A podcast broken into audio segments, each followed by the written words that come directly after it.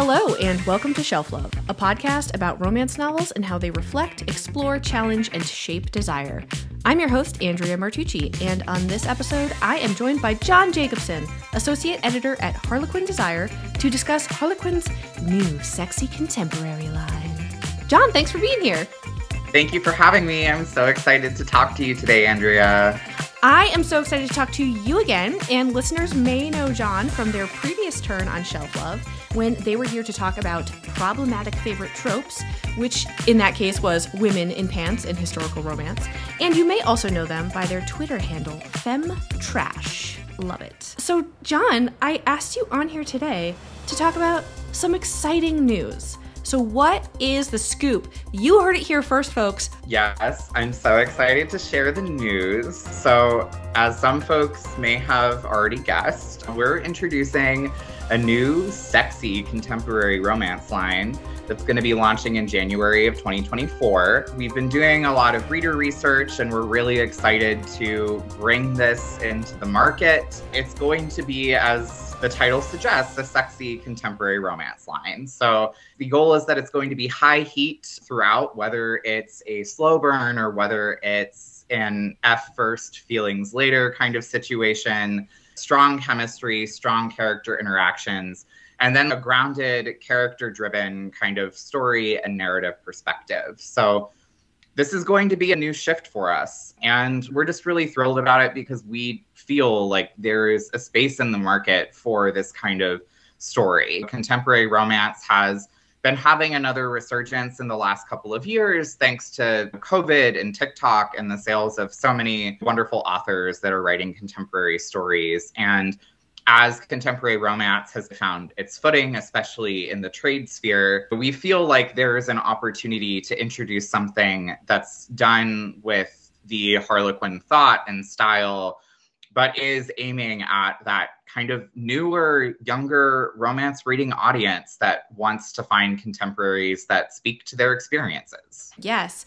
And just in case people are not aware of this, John, what is the difference between trade and category romance. When we think of the difference between a conventional category romance to a trade romance, a trade romance are those larger, tall paperbacks that are usually I don't know, like 15, 16, 17 dollars USD. They usually have maybe a wider variety of cover types as far as like soft touch velvet or sleek and smooth and a lot of people now might associate them as well with the illustrated cover trends and that sort of thing. And then the traditional category romance is a standard mass market size. So in the past, Harlequin's category romances have all been traditional mass market, which are the short and small and compact romances that you might find at Walmart or someone's parent might remember once upon a time buying at their grocery store or somewhere else. We personally at Harlequin throughout all of our imprints published a variety of things in trade and hardcover mm-hmm. in mass market and in mass market max which is a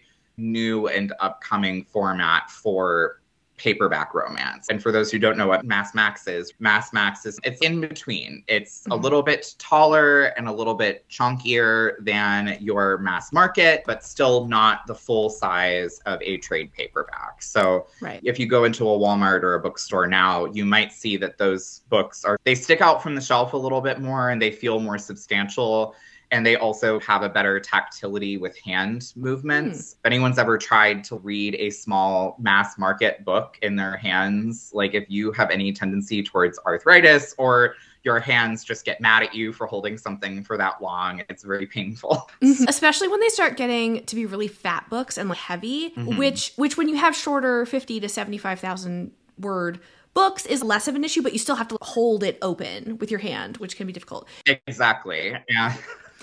okay. And so then when we say category, of course, we're talking about lines where readers can expect a certain type of romance within that line that is distinct from the type of romance that they will find in another line.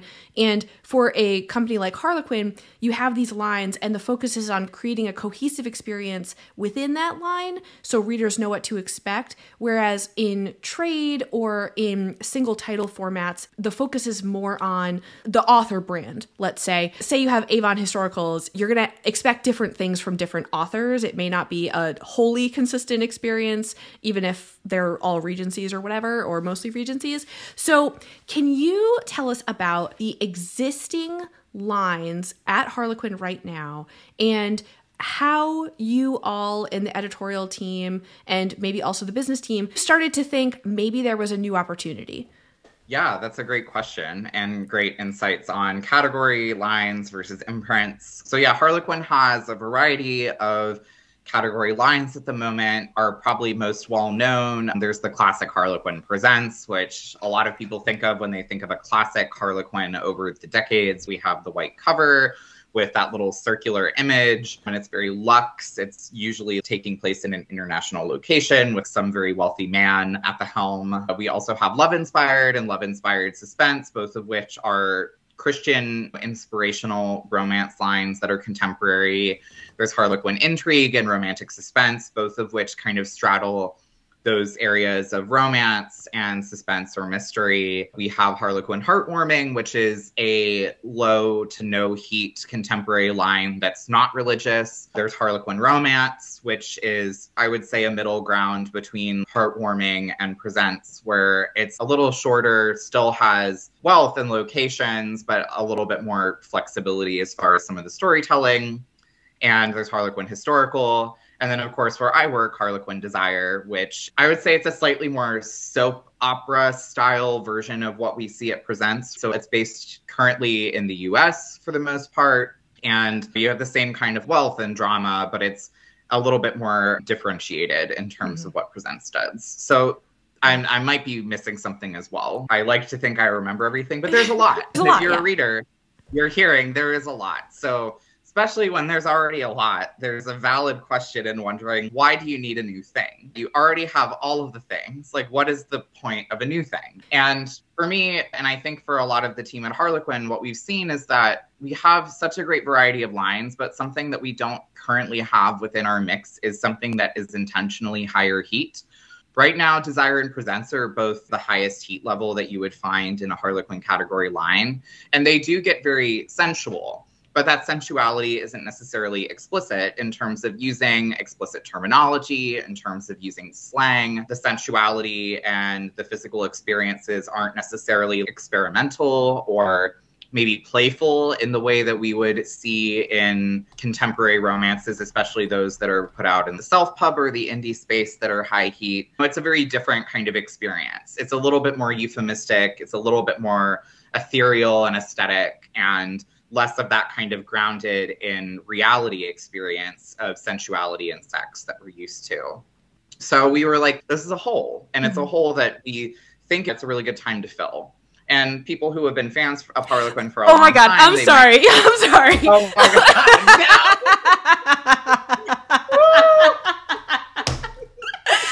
oh my god, keeping that in.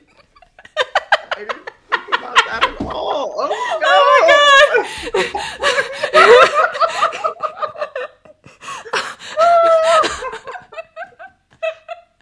I was like, wait a second. Okay, all right, all right. No, that was genius. Yeah, I'm sorry. I'm, you can tell that I'm a verbal thinker. Yeah.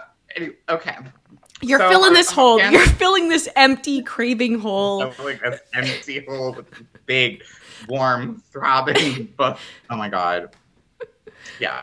Okay. So if you're a Harlequin fan, you might remember lines like Harlequin Temptation, Harlequin Blaze, Harlequin Dare. These are all lines that we've previously had as our high heat line. So it's, I would say, in very much within Harlequin's history to have at least one line that's filling, that's filling that kind of niche within what our readers want and what readers within the romance market want. And I'd say the kind of this is to me a mixture of Blaze and super romance, both of which are not with Harlequin anymore right now.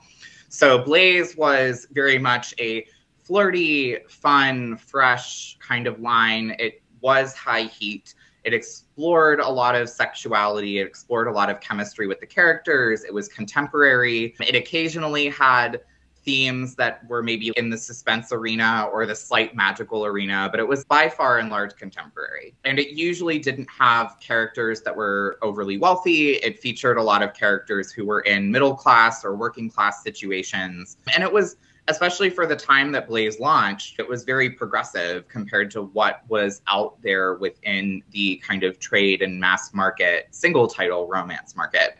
Mm-hmm. And Super Romance was a slightly longer contemporary romance line that was very character driven and then similarly had that kind of grounded in reality vibe. There were a lot of family dynamics, a lot of difficult topics were explored. Mm-hmm. We got to see greater environments and experiences because the word count was a little longer. And for context, Blaze was about 50,000 words. Super Romance, I think, was probably like 65 to 70,000 words, although do not quote me on that anybody who knows the history of that better than i do because it was before my time. To put this in perspective from a physical book standpoint if we're looking at mass market paperbacks your standard avon historical romance by beverly jenkins or i don't know if lorraine heath is avon is she? I think so. Those might be a hundred thousand words.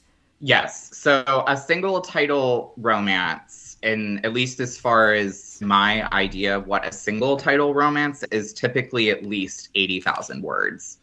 Some would call that a long novel, I guess, if you're going by certain industry categories. So that's why category romance is what it is because category romance is typically 50 to 70 or 75,000 words. So it's intended to be shorter. It's not mm-hmm. intended to be so short that it's forgettable, mm-hmm. but it's intended to be shorter in the sense of meeting a different need for a readership because sometimes you don't want to read 100,000 words. And to be frank, sometimes a story doesn't need to be a mm-hmm. full, longer single title story. I'm sure we've all read stories where we felt like it could have been a little bit trimmed or yeah. a little bit more sleek and it would have given the same message or given a better message because it was honed in. So I think that's where category can meet the need. And I mm-hmm. also, mm-hmm. for myself, think that the rise of independently published, self published romance, especially in the digital sphere, has actually shown that a lot of readers want a wide variety of story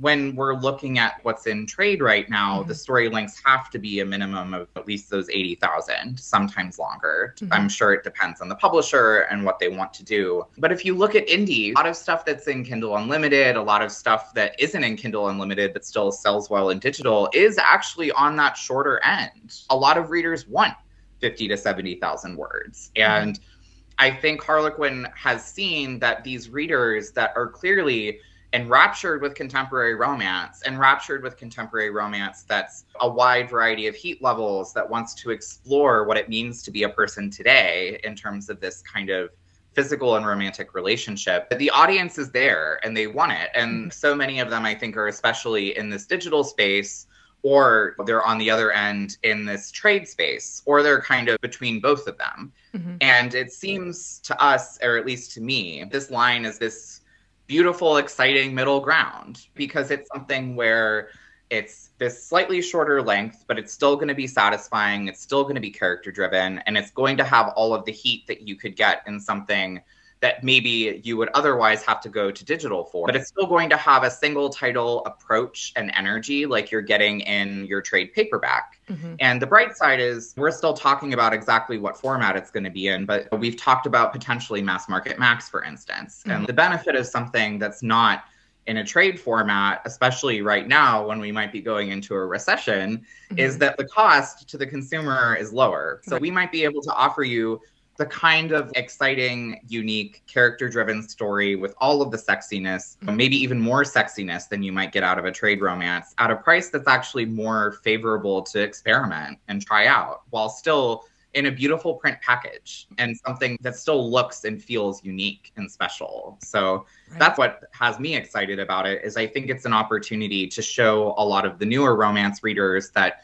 they can still have this excitement of reading a lot and discovering and finding themselves in these mm-hmm. stories without having this price tag that's steadily creeping up and is making it harder to read more or to experiment with new authors and see what they like because that's part of the fun when you discover that you're a romance reader is that you want to play around and you want to see what matters to you and what excites you. So we're hoping that this can be that for people. And I think, I mean, you mentioned Kindle Unlimited. And so obviously the benefit for readers of Kindle Unlimited is it's $10 a month and it's an all you can read buffet. The mm-hmm. problem mm-hmm. with that is that it's for the most part uncurated. So unless you know the authors that you want to read, you have some tried and true authors who have books in Kindle Unlimited, or you are willing to read a lot of duds, which I think we've all been there, or you have really good curation channels, such as you're really tuned in to reviews or following accounts of people who read a lot of stuff and can push you in the direction of things you might not have discovered otherwise. Now, it feels to me that this is helping solve that problem where you are curating the work because it's, in this line. However, it's giving people that predictable experience that they're looking for where they know that if they come to this line, they're going to get a specific thing and they don't necessarily have to go out and discover those authors for themselves. They're going to come to the line to discover those authors and their work? I would agree. I think that's a really beautiful way of thinking about it. I think every publisher, every category line, every imprint, that is the goal is that we're curating something. And I think for this line in particular, those of us on the editorial team, I've been thinking of it as it's a category line, but with an imprint single title mentality. Hmm. So it still has this consistent experience. The consistency is going to be that it's going to be a high heat, sexy contemporary romance. It's not going to be maybe what some other readers are experiencing, where the cover is very cute and it could surprisingly be very sensual, or it ends up being fade to black. You know that no matter what we package in this line, you're going to get that chemistry, that connection. And you also know that it's going to feel contemporary. You're not mm-hmm. going to be met with a bunch of billionaires. You're not going to be met with everybody being a celebrity or from family wealth. You're going to get a diverse array of identities and experiences of people of all races, genders, sexualities, etc., mm-hmm. having real life challenges and discovering themselves. So I think that's why I, I like what you're describing it as because that very much is the goal is that it's this curated experience where it's still consistent enough that the reader is going to enjoy what they pick up and they're going to know if they try something new that it's going to have those components but it's still right. going to be experimental in the way that I think a lot of contemporary romance, especially in the indie space, is being experimental right now. Having diversity, experimenting with various emotional experiences that feel specific to what people are dealing with now. And some of these things are things that we've always dealt with things like family trauma or navigating mental health or uncertainty. And then also, we want to have this as a space where we can tell stories that maybe haven't had a space within the category lines we've currently had. We'd love to explore concepts like what does it mean to be a heroine who is willing to get an abortion, especially in today's society? Or what does it mean to be a queer couple navigating any of these specific relationship challenges? Mm-hmm. And I think that's the excitement of it is that it's it still has that consistency, but it's going to have the breadth that contemporary romance readers are seeking right now. Because mm-hmm. I think now more than ever, readers want a variety and they want to feel like every book operates on its own unique intention and personality. And I think the perceived authenticity of a book being allowed to I think shine on its own and on what it's doing specifically is really mm-hmm. important to readers. So yeah. we want to bring that experience, but just at that more exciting price point. More so exciting way- price point. I love that. Look, yeah, I, I, get excited know. about price points that are lower than other price points. Okay, so I want to come back to talking about the diversity of stories that are going to be in this line, in this new sexy contemporary line. But first, I want to address I use the word predictable. And in the romance space, predictable has been used against romance readers as, oh, it's mm-hmm. formulaic, it's predictable, whatever. I don't think predictable is a bad word because I think predictable means that your consumer knows what to expect when they pick up your product, which is exactly what you were talking about with you pick up a book and you think you're getting one thing and then you're like, oh, this is not at all what I expected. That is an mm-hmm. unpredictable experience, which is a bad experience, even if the book itself isn't necessarily poorly executed. It's just not what you were expecting. And so if we think about predictability in romance and also in purchasing any product is a good thing, but things can be predictable yet also unique and distinct from other things within those expectations. This is a statement you could say about all romance, but also certainly you can say about lines that are intentionally trying to give readers a consistent experience. Yeah, I think it's great to call out predictable because it is a double edged sword in romance. And I think the way that I would say this line specifically is going to be predictable is that it's going to be predictable in the ways that you want it to be, and it's going to be unpredictable in the ways that you hope any kind of book or reading experience will be. So the predictability here is that you know it's going to have a certain heat level, you know that it's going to be a contemporary romance that really explores the emotional lives of these characters and it's going to handle topics that might sometimes be light and might sometimes be heavy but are going to have a kind of core relatability or understandability, a core kind of human experience. But it's not going to be predictable as far as like necessarily how each author is going to approach that. So mm-hmm. I'd say compared to other kind of prestige Harlequin lines that people know about, that have been here for a long time, that do what they do phenomenally well. It's not going to be consistent necessarily in how every author handles every trope, mm-hmm. when there's going to be much less that's off the table. So mm-hmm.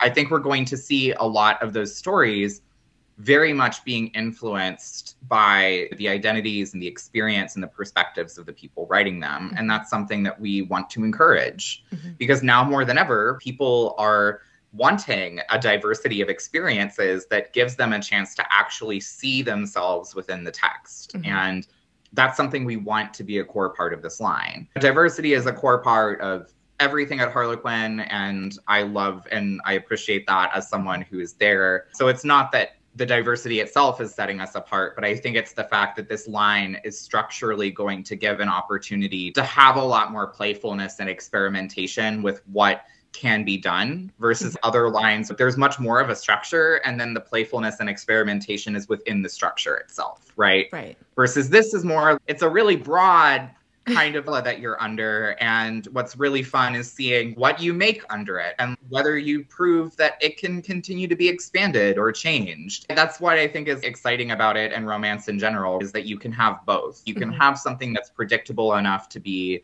comforting and safe, but also challenging. And mm-hmm. I think that's the excitement of something like this is that we can bring that experience to people in a way that I don't think we currently are able to do at this capacity with our pre existing lines. Mm-hmm. And on that note, potential criticisms of Harlequin over time could include things like so at the same time Blaze got shut down in 2017, Kimani also was closed. And Kimani was the line of multicultural romance, which is where the majority of black romance was being published and romance by people of color. And so at the time, the idea was okay, we're not going to segregate multicultural romance in its own line. We're going to incorporate this into all of our lines. I haven't sat down and counted and said, okay, but is Harlequin up to the same number of authors with BIPOC identities as when Kimani was? I don't know. That's one potential criticism. However, I think it's really refreshing to see a very intentional move towards saying explicitly this line is focused on this. Similarly, Carina Press, which is the digital first line at Harlequin, is where the majority of queer romance is published right now. And was it the first queer Harlequin was published by Roan Parrish. That was in which line? Special edition. Special edition. Okay. So that was basically the first time a Harlequin print book had a same sex couple. Is that correct? I would say that was the first time a, an explicitly category romance okay. with a queer couple was published because I can't remember the timeline, but I think by that point, Carina Adores would have been out in the market. Oh. And it's a trade paperback, but it's still technically under the Harlequin umbrella and under the Harlequin series umbrella. Yeah, I think yeah. that's I think that's the clarity there. But of course, I am not hundred percent. I wish I was a Harlequin historian because that would be a really cool job, but it is not mine. okay, if there's any Harlequin historians, please call the number on the bottom of your screen. and but so I think that what it looks like is happening from the outside is that the things that we want to see incorporated enmeshed into these lines, there's a move away from segregating them and I think it sounds like this line has a very intentional directive actually starting from the point of this is baked into the premise that these stories are by their very nature reflecting human experiences which are diverse and it's not going to be 90% cishet white couples and then a dash of something else. I'm glad that's the feedback and the perception because that's definitely what we're going for. And every Harlequin line, we're all dedicated to DEI. We're all dedicated to continuing to improve year over year the amount of BIPOC authors that we're publishing, as well as authors of other diverse backgrounds, whether it's mm-hmm. disability, whether it's gender, sexuality, mm-hmm. religion, etc. So it's it's not like we would have any one line where this is the line that's explicitly looking for diversity, but it's more that I think when we were thinking about this line, when we were talking about it with readers who are coming into contemporary romance and reading so much of it in so many different areas, that desire for connection, for seeing oneself, for seeing experiences that feel modern and relevant, mm-hmm. that is a part of diversity at kind of a new level. Because it's not just about representation at that point, it's really about how that representation actually translates to lived specific experience. Mm-hmm. And that's I think what we're really excited about with this is by the nature of what we want this line to be, it's going to have to be extremely diverse because that is the reality of all of our lived experiences. Specificity breeds something that's really beautiful and organic and complex and that's what we want to go for. And I do think that's something that our team in particular, we care about it. And if you've looked at least even what I've been able to buy for the line so far, we have several queer romances. We have a queer romance coming from Timothy Janovsky, which I'm really excited about because it's really thrilling when we see a cis male male romance by a cis gay man, because that's not as common as one would expect in the industry. We have a Black Sapphic romance coming out from Meka James that features women's basketball, which is really exciting. We also have another Black Sapphic romance on deck that's going to be, I think, coming into the announcement soon. I think even just from what we're acquiring at these early stages, it's apparent that mm-hmm. we're trying a lot of things that I think even trade across the industry is not necessarily trying. Mm-hmm. And that's the benefit of category. That's the benefit of something where we publish four books a month for this line and it's going to be this consistency and this variety and at this kind of more accessible price and space is that mm-hmm. we can do more and we can play because we're not beholden to selling one really big book because that is the danger of publishing is when you put a lot of effort into one really big book you have to think about how you can get the most amount of people to buy that one really big book. And with that comes a lot of the challenges of the industry that are ingrained with white supremacy culture and all of these other things. So I think it's a fun space to start to dismantle that because we have that flexibility. Yeah. And so I want to come back to your wish list, what you're looking to acquire, you and your colleagues. But first, let's talk about this is a thing I've noticed. I'm not the only one who has commented on this. When it comes to sexually explicit content in romance novels, anecdotally, it feels like TikTok. There's this idea that things are real spicy, that heavy romance readers are like, What are you talking about? That is vanilla. So there's that. And then there's books that seem to promise that there's going to be explicit sexuality on page and then don't really follow through on that. And then, of course, there, there's the other thing where some readers who maybe are not wanting to consume sexually explicit content are like, this had a cartoon cover. Why is suddenly is this happening? I think listeners of the podcast know that I like content with explicit sexuality on page. I tend towards that end of the spectrum more so than closed door romance. That is just me. Obviously, different reader preferences are going to come in here, but I'm going to talk from my perspective here. I totally agree with what you said earlier. I think that trade has become really unpredictable and also has seemed to be trending towards less sexually explicit. Obviously, that does not apply to every book, and there are obviously some very popular books with explicit sexuality on page. However, I would say as a trend, I have noticed it coming down, and I'm like, ooh, this feels like the onslaught of prudery, where people are pushing back against this kind of culturally and maybe internally at publishing houses, and it feels safer to not do that. Versus, of course, we've talked about indie publishing is doing a lot of really awesome experimentation, not just with sexually explicit content, but also with sexually explicit content. You can more predictably find really hot stuff in indie self published work. So I'm curious from your perspective if you're seeing this, if you and your colleagues are talking about this, and how that came into play with how you're conceiving of this line. And, and I think Meka James is somebody who started self pubbing before working with Harlequin, right? So I think obviously these self pub authors are proving themselves and then being acquired by Harlequin and other publishers? Lots of great questions there. So I think I'm going to take off my Harlequin editor hat for a second and put on John the romance reader hat. But as a romance reader who has been reading this genre for a very long time and who's been editing in it for a long time in different capacities, like, you know, I definitely have personally, individually felt like across the board, across every house, every kind of major publisher in the industry that yeah, I think that trade romance has become slightly unpredictable. And I think there's probably a lot of reasons for that. We're getting a lot of new romance readers in. And something that I think that seasoned romance readers forget about is that the deconstruction of what it means to be a romance reader is something that happens over time as you get comfortable with the genre and the fact that you like it.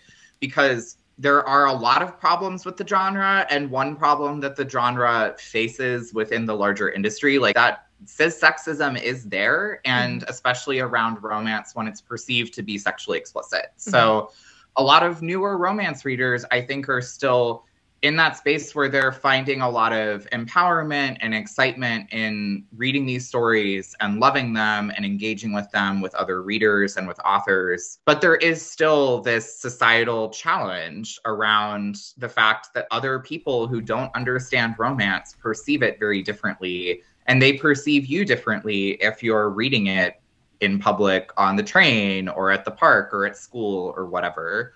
And part of it is I see that the industry and I think these larger trade releases are probably trying to be really conscious of the fact that these new readers are still navigating that emotional space. So mm-hmm. if you have something that's too overt, you run the risk of some of those readers not being comfortable enough to read that out in public, or especially if it's super explicit and maybe it's also queer or has another element to it that might be challenging to some people. Mm-hmm. There's a lot of thought that the individual reader has to go into as to whether that's something they're comfortable showing. And I don't want to judge any of those readers at all because it's a valid thing. A lot of us have been reading romance for 10 or 20 or more years. So to us, it's whatever. But to somebody who is new, it's a very different world. Mm-hmm. So I think that's probably part of where it's gone. And maybe also why we're seeing those stories, maybe focusing less on the physicality and the chemistry and the sexual exploration and much more on broader emotional strokes, broader stories,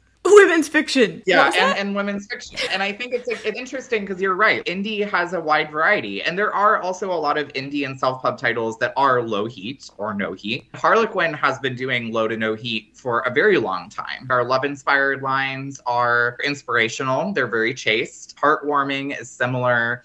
I think intrigue is also the same. There's a lot of readers for that too, and it's very mm-hmm. valid.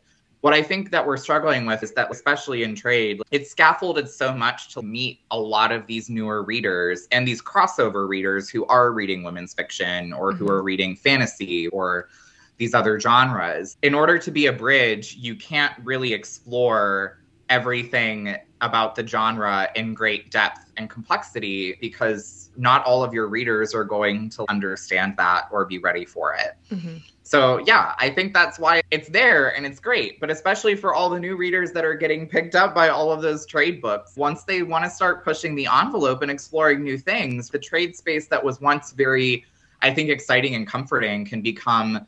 I don't want to say it's not enough, but sometimes it can feel that way mm-hmm. as a mm-hmm. reader because you're like, okay, I find out that I love romance and I do like it when it gets really steamy, but then I'm hitting a wall. Mm-hmm. And I think that's why indie has become so successful because it can go so far in the other direction. You can go all the way to dark erotic romance where the hero is stalker or they're serial killers or whatever. And it feels really extreme, but once people get comfortable, they want to experiment and play and they want to see what they like. And that's why when things get really binary, mm-hmm. a lot of folks struggle because they really want things that are in the middle. And mm-hmm it's fun to have a middle space. As a non-binary person, I revel in middle space. the middle spaces, yes. Yes, yes. And I don't want to be stereotypical about young people these days, but I can no longer claim to be a young person. I was talking to noted young person Dame Jodie Slaughter in an episode over a year ago at this point. We were talking about her entrance into romance. Obviously, now she is a romance author. And we were talking about Twilight fan fiction and how that was her way in to romance and understanding that what she was reading even was romance.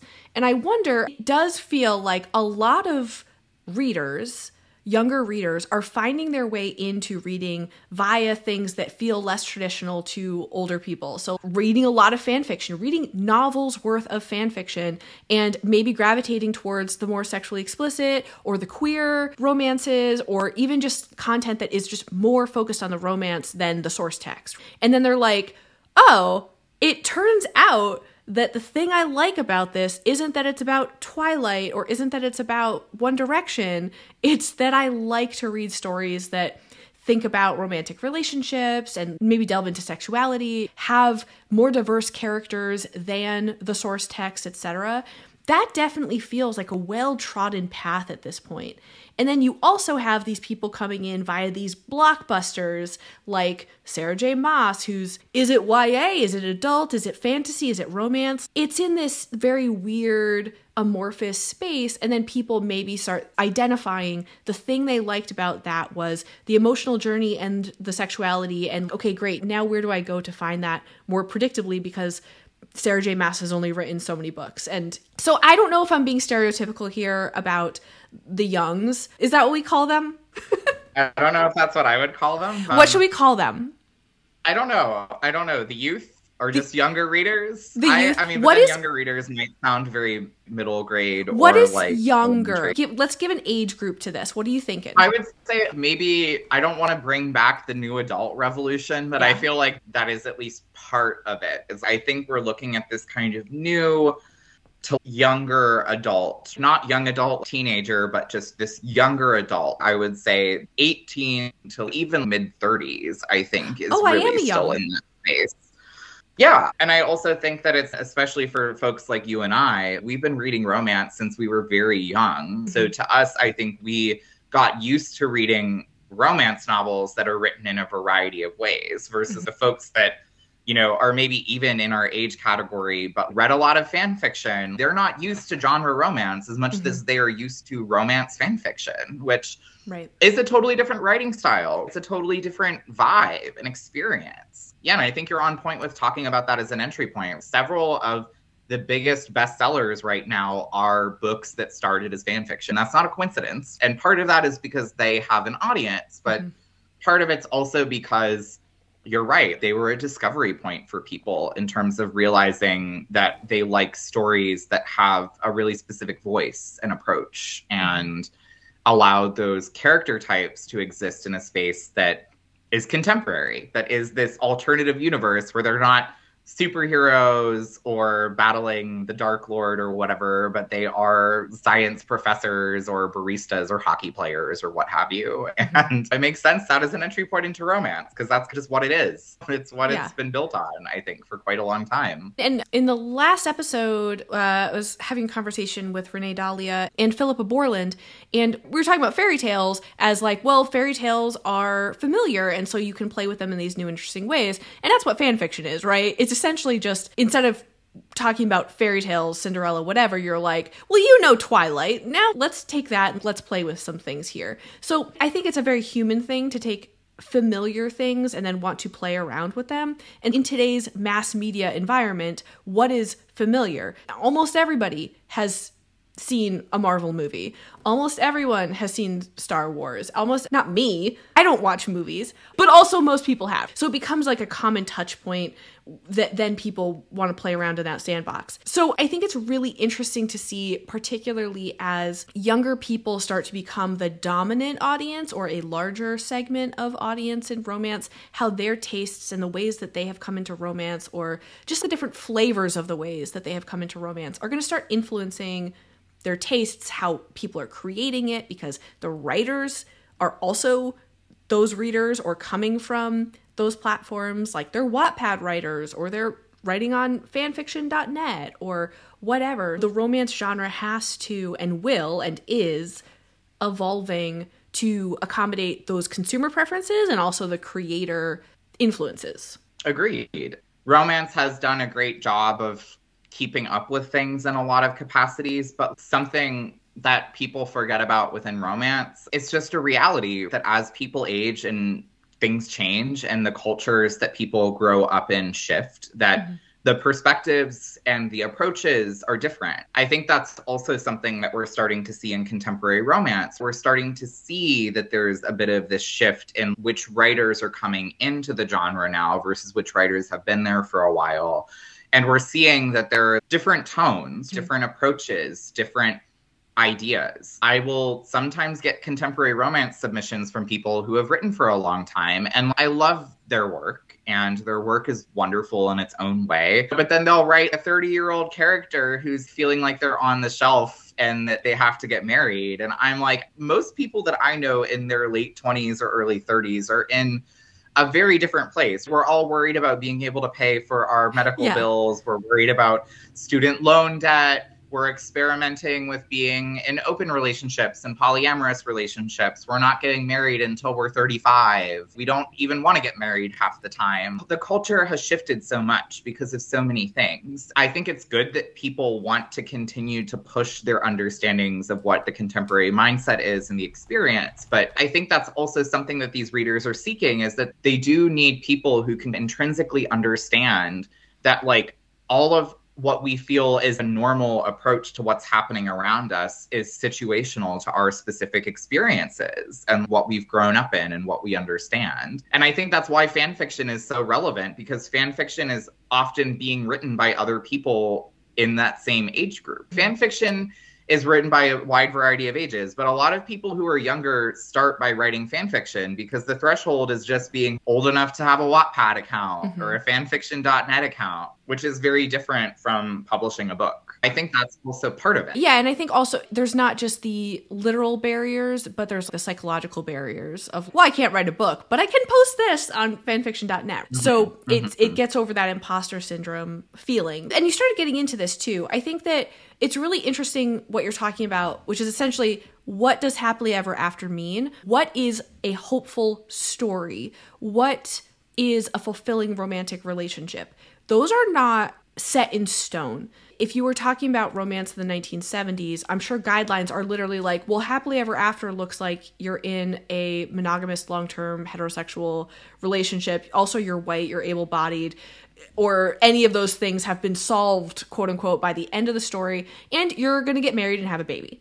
And you're rich. That was, if you want to get published, you have to reflect that version, that idea of what happiness means, what a fulfilling romantic relationship is, what is going to satisfy a reader's desire there. And that's not necessarily what readers wanted, but that was the idea. Mm-hmm. And I mm-hmm. think that, you know, you were talking about student loan anxiety and different ideas around what a fulfilling romantic relationship is. You could say, I actually would be perfectly happy in a polyamorous relationship. That is my idea of fulfilling long term relationship. Or you're a reader who maybe doesn't necessarily want that for themselves, but wants to go along on the journey with characters who want that and find that to be their happily ever after. So it sounds like, again, what you're baking into this is an open mindedness of what happily ever after is that is reflective of perhaps younger audiences' experiences, not just like their anxieties, not just what is materially going on in their lives,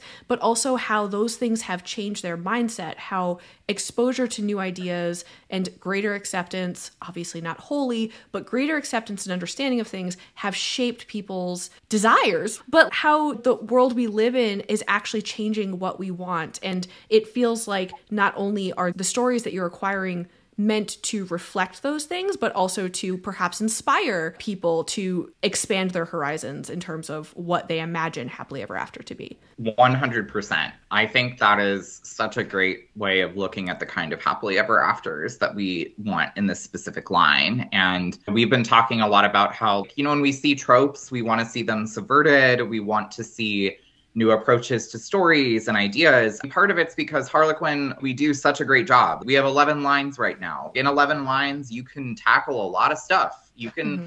address a lot of stories. So we have so many other stories and happily ever afters and structures that are already operating and it's so that's why this needs to be different in mm-hmm. order to give something new and i think for at least for myself as a reader, as somebody who's working on this from the editorial end, it's also, it is this reality that happily ever after is looking different. And I think people also perceive how they want to get to their happily ever after differently.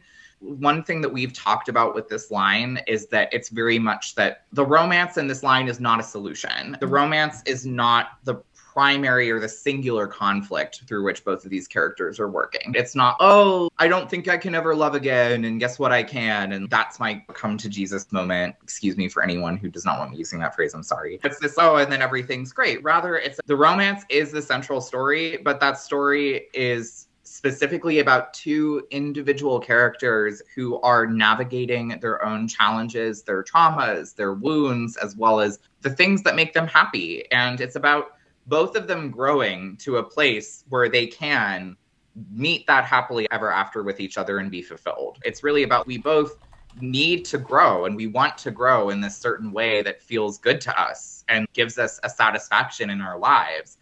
And then, oh, isn't it great that we can do that while making a relationship? And then, because we both have grown, we can actually achieve being in that relationship together in a way mm-hmm. that allows us both to be who we are so I think it's a subtle but I think important shift in feeling like the romance is much more about both or more than two, if it is a poly romance, all of the parties having that level of growth and fulfillment to be able to achieve a romantic relationship that is healthy and sustainable and feels good to them and allows them to live the way they want to live rather than maybe previous narratives that have assumed that part of romance is that you inevitably have to do a certain thing like mm-hmm. get married or have mm-hmm. babies or part of romance is like you always have to sacrifice xyz thing in order to get this great love of your life that's worth it all in the end and it's like why can't you mm-hmm. achieve mm-hmm. both of those things? Why can't you be in love and be satisfied with what's going on? And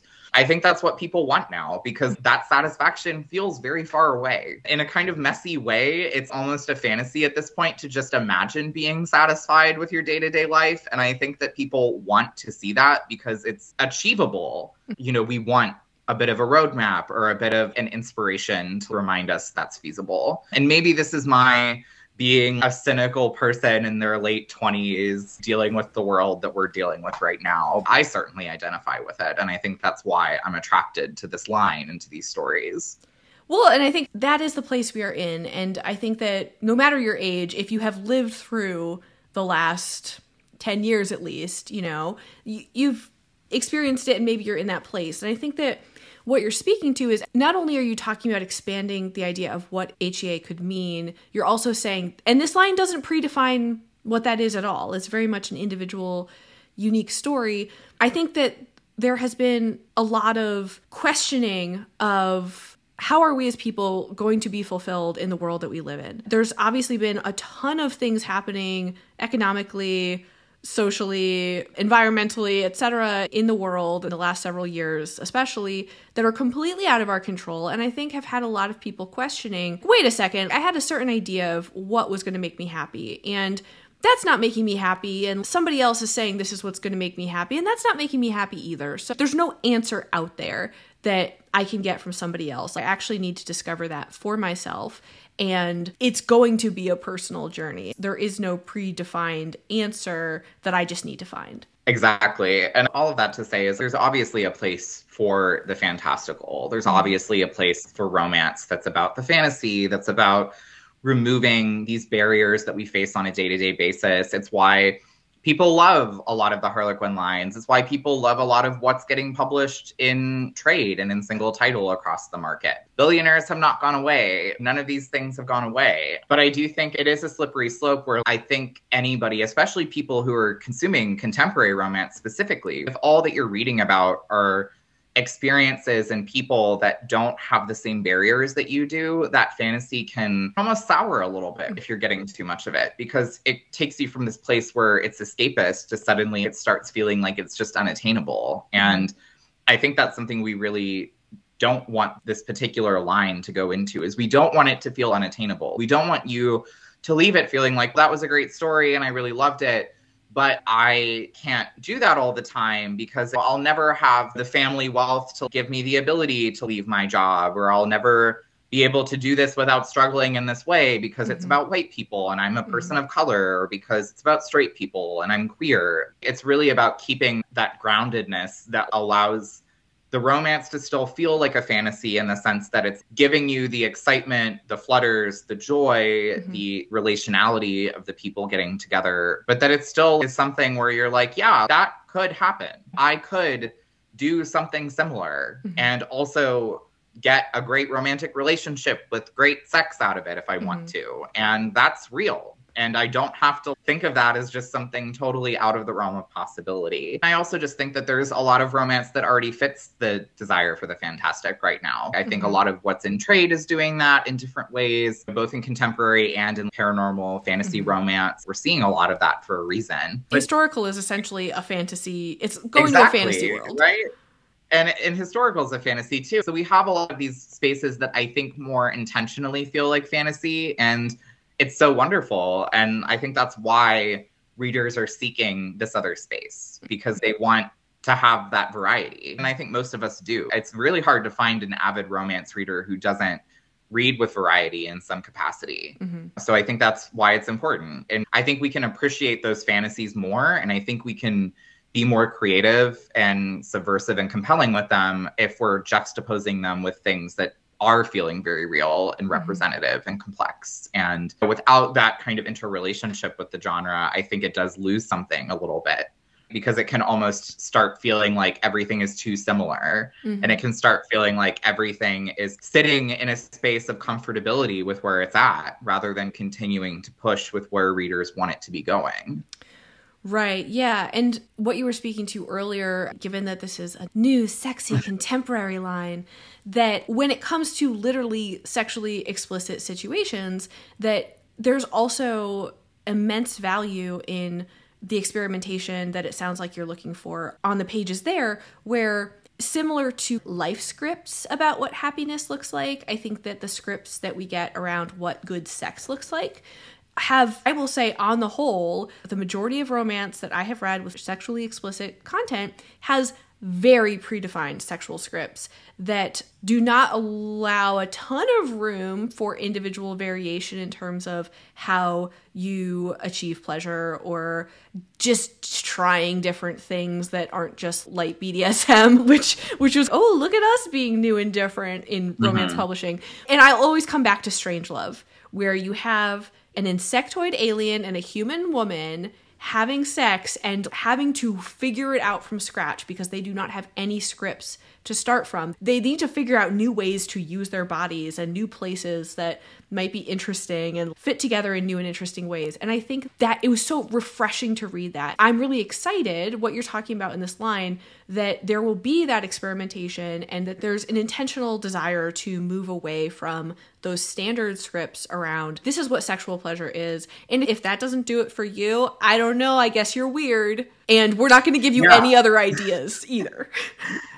yeah, it's definitely about eliminating those scripts. And I think recognizing that part of why I think some of, I wouldn't call it classic romance, because I don't know if this kind of wave of romance that we're slowly moving away from is classic in style, but there is a consistency to the script. And I think what a lot of readers have encountered over the years with it is exactly what you're experiencing, where it's one way and it, get, it perceives pleasure and fulfillment as one way. It's not the fact that it's pleasurable, it's not debating that it does, in fact, center cis white het women's pleasure, but it's just, it does so in only one way. And mm-hmm the reality is that fantasy can be appealing to a wide variety of people, even if they are not that particular person experiencing that particular orgasm or whatnot. but their version of happiness might look really different from that.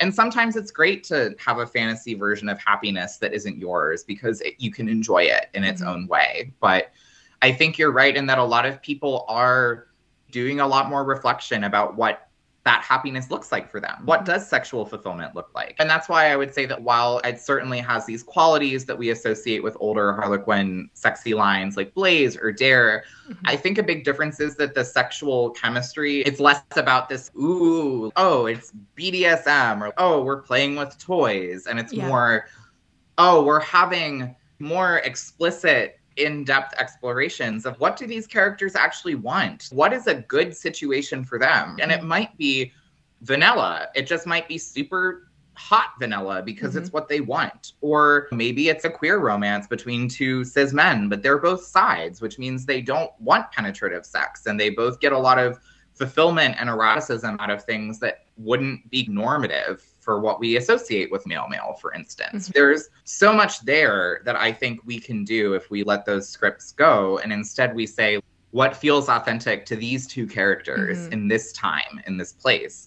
I think readers also respond better to that because readers can tell when you're writing from a script mm-hmm. after a point. I think that readers like scripts in their own ways, but there is always a balance. If you rely on it too much, it goes from feeling maybe your own take on it and it starts to feel a little bit trodden. I think having the stories feel much more organic to the characters and their positionalities mm-hmm. and really thinking about what happiness, what sexual fulfillment, what romantic fulfillment means to them aids in that authenticity. Mm-hmm and I think that we need to be encouraging romance writers to experiment with more authenticity and experiment more in general because mm-hmm. I've found, at least so far, when I've been acquiring stories and when I've been talking to people and encouraging them to write, the things that they're the most excited about that are often the things that are maybe out of left field for what's in trade right now or what is in other category lines end up being very compelling because it's authentic in a way that I don't think eliminates the fantasy, but just maybe gives it a different perspective.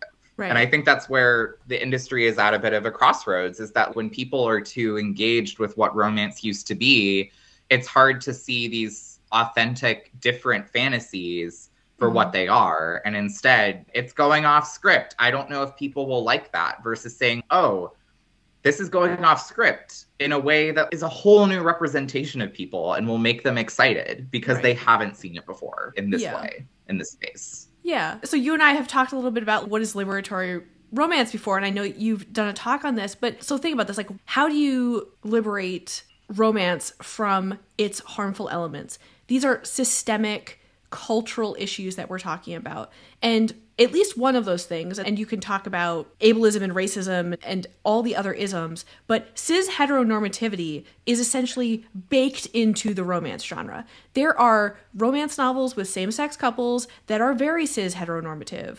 There can be romance novels between a cis het woman and a cis het man that are very queer. And I take a very broad use of the word queer, which is essentially just something that deviates from the hegemonic script of how we are supposed to behave.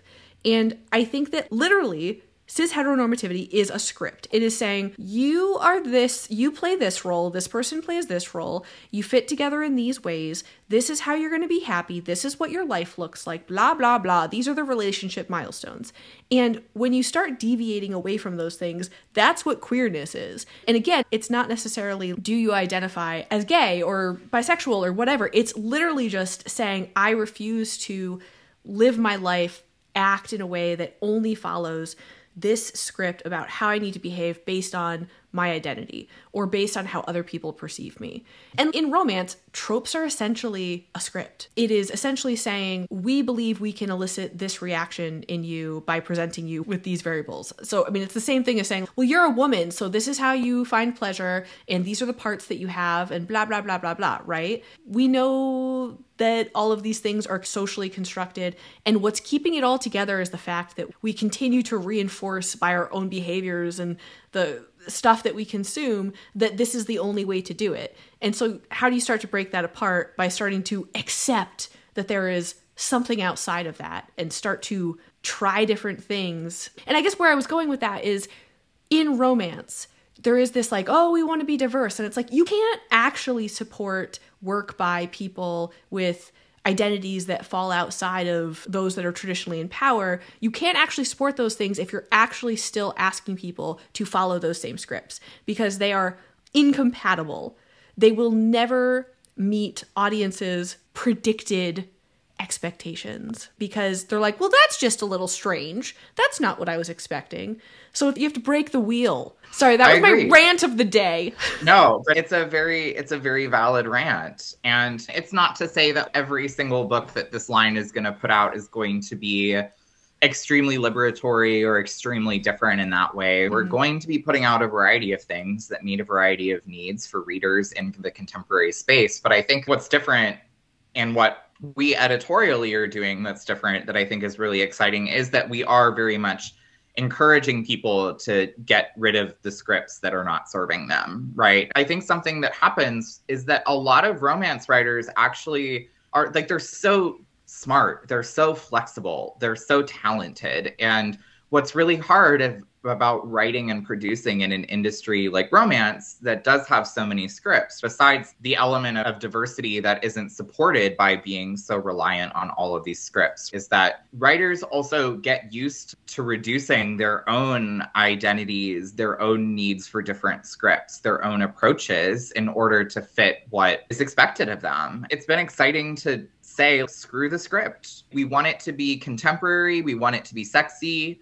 needs to be between 65 and 70,000 words and that's it. And mm-hmm. it has to have an HEA. And but that HEA can be whatever makes sense for these two people. It can be a happy for now. It doesn't have to have marriage at all. It doesn't have to have a baby at all. It can involve not having a baby intentionally. Mm-hmm. It can be with different types of people and circumstances. And I think asking people to open those doors is just always going to lead to new things. And mm-hmm I think what I've learned editorially is that when you get rid of scripts, people are intrigued. Getting rid of a script may not always give you the biggest bestseller that you've ever had in your life. And that's a reality of capitalism, mm-hmm. right? That is how art and media gets produced. Mm-hmm. And that's true. But one, I mean, it can still sell really well because you mm-hmm. don't know but also it gives you a whole new audience because mm-hmm. there's so many people that don't find the scripts that romance is using over and over appealing, right? Mm-hmm. There are a lot of people that would love to be more of a romance reader but haven't been because it's been so regimented in some mm-hmm. ways. I mean, I definitely have noticed it when I saw D'Vaughn and Kris release. D'Vaughn and Kris Plan a Wedding was a book that I mm-hmm. edited for Carina Adores. There's internal and external conflict, but the main characters don't have a lot of internal conflict with each other that is unnecessary there isn't a traditional third act breakup. It's black, it's sapphic, there's a lot of representation, but it also influences the struggles and the traumas that these characters are working through. Some folks were aware that it was not following scripts, and not everyone liked it, mm-hmm. but a lot of people loved it because the scripts were different. Mm-hmm. Because mm-hmm. not only is this a different setup, but it's actually a different approach because mm-hmm. these people are not the same. And that resonates that resonates and brings in a whole new group of people and then those people keep reading or maybe they start writing and mm-hmm. i think that's just the other bit is that by eliminating those we're bringing in the future of romance not just with who's currently producing it but with the people who are going to produce it next mm-hmm. and I think that's important. Mm-hmm. And it also just helps us deconstruct. I don't know if we'll ever fully liberate it. Probably not, because we're in a bunch of systems that are interlocking in every single way. But I think it's a good start, yeah. and it's pretty fun. Yeah, and look, you've done you have done amazing work in your in your career so far, and there's a million years left of John Jacobson's editorial career, of course. But as you mentioned, you have worked with, acquired, and or edited people like Chen- Chencia C. Higgins and Penny Aimes and Mae Peterson. Yes, so many authors. And I'm really excited about what you are going to be doing in this line, along with the other editors on this line. You've talked about a lot of things about what you are envisioning for this line.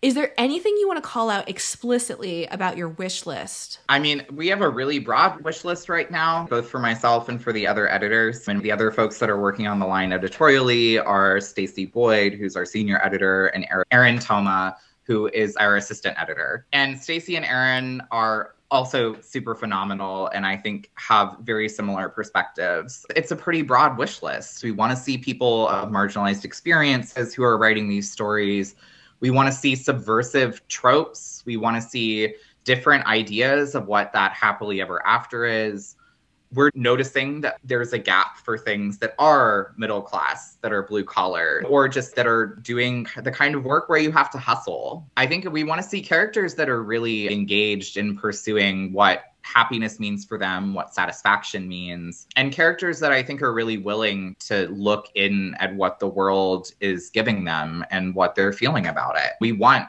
complex t- conversations to come up about race, gender, sexuality, about end of life care, about abortion access, about polyamory and ethics and relationships and all of mm-hmm. these things. Body diversity, a thousand percent. Disability diversity, religious diversity, cultural diversity. We want it all. And we don't want folks to feel like they have to give us representation, but then that they have to match that representation to what scripts are already in the mm-hmm. market. We want to feel that identity that you're exploring within the story is not just authentic, but is doing what feels accurate to that character and to what they need and to how they've experienced the world. Even if it's messy, even if it's complicated, even if it's not something that every white cishet person who might pick up your book will easily understand. Mm-hmm. It's really about that specificity. Within that, we're looking for so much. We would love to see things with athletes with sports. We want to see things Ooh, with the sports? diversity of jobs. Sports? I'm not a sports girl, but yet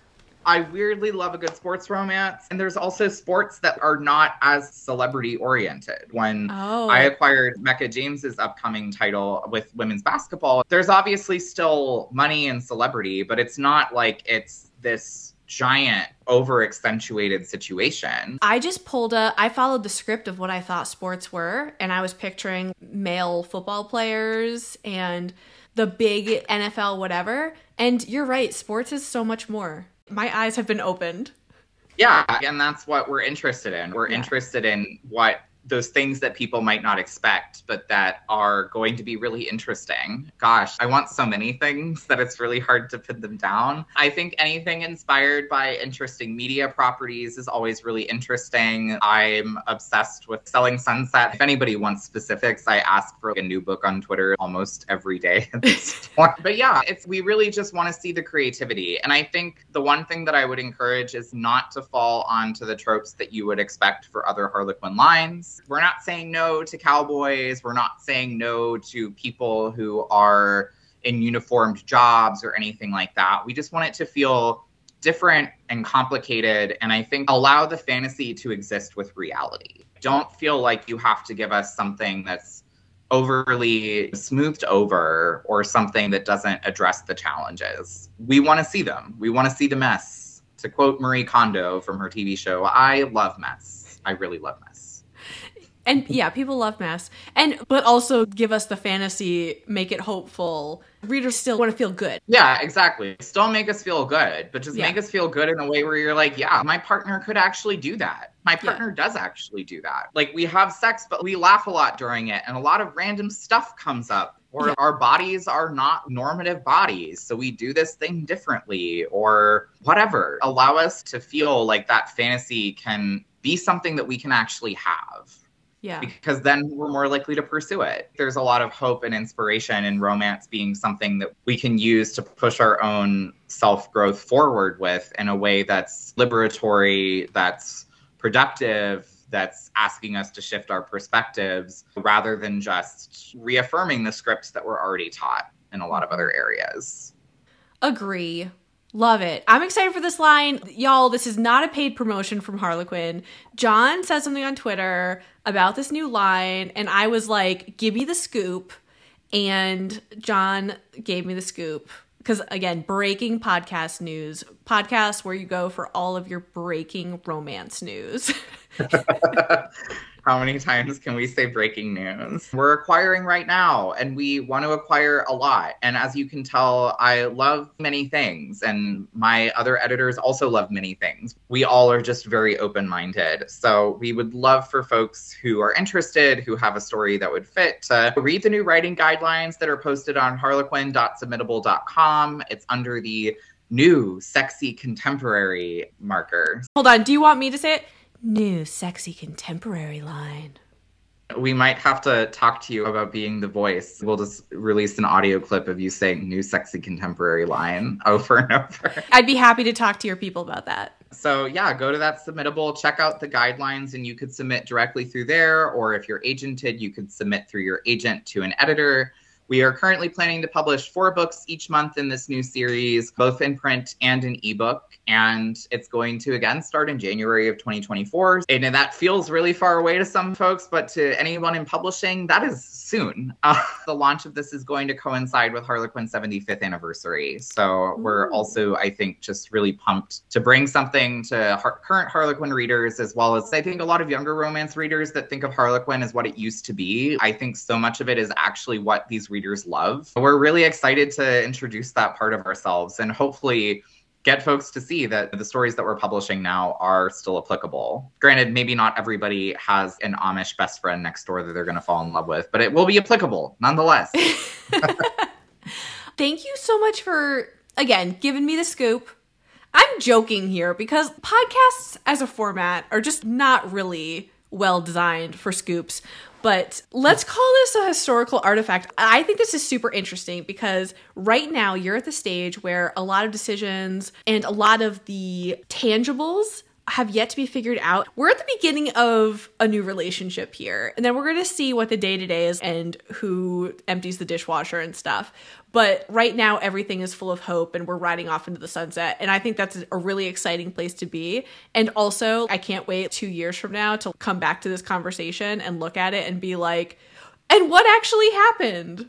Yeah, I think that's the feeling for a lot of things in publishing. We are still hammering out a lot of the details. We are working on it really hard. It requires a lot of thought. Mm-hmm. As an editor, I don't take lightly the fact that I'm asking folks to join in this adventure with a lot of unknown ahead. And there's always a level of mutual risk there, but we're really making sure that it's going to be something exciting and different. I mean, anything can happen. John, obviously, I'm going to put the link harlequin.submittable.com to the new sexy contemporary line guidelines. Where can folks find you online so that they can see your daily requests for books? My primary home is on Twitter at fem underscore trash. That's where you can find my ramblings. And on the Harlequin submittable, as well as writeforharlequin.com, you can also find where you can access my beautiful colleagues, both in the Desire line as well as in the other lines at Harlequin, you know, on Twitter or emails or whatnot. So definitely, and keep an eye out. Write for Harlequin is a great website for anyone who's interested in writing for us, whether it's for this new line or the other ones. There's a lot of great advice, feedback, and I'm sure that we'll have other things coming up over the horizon for folks that are interested. And honestly, like the biggest thing that I can recommend is just like if you have something that you think is the right fit, take a leap into faith because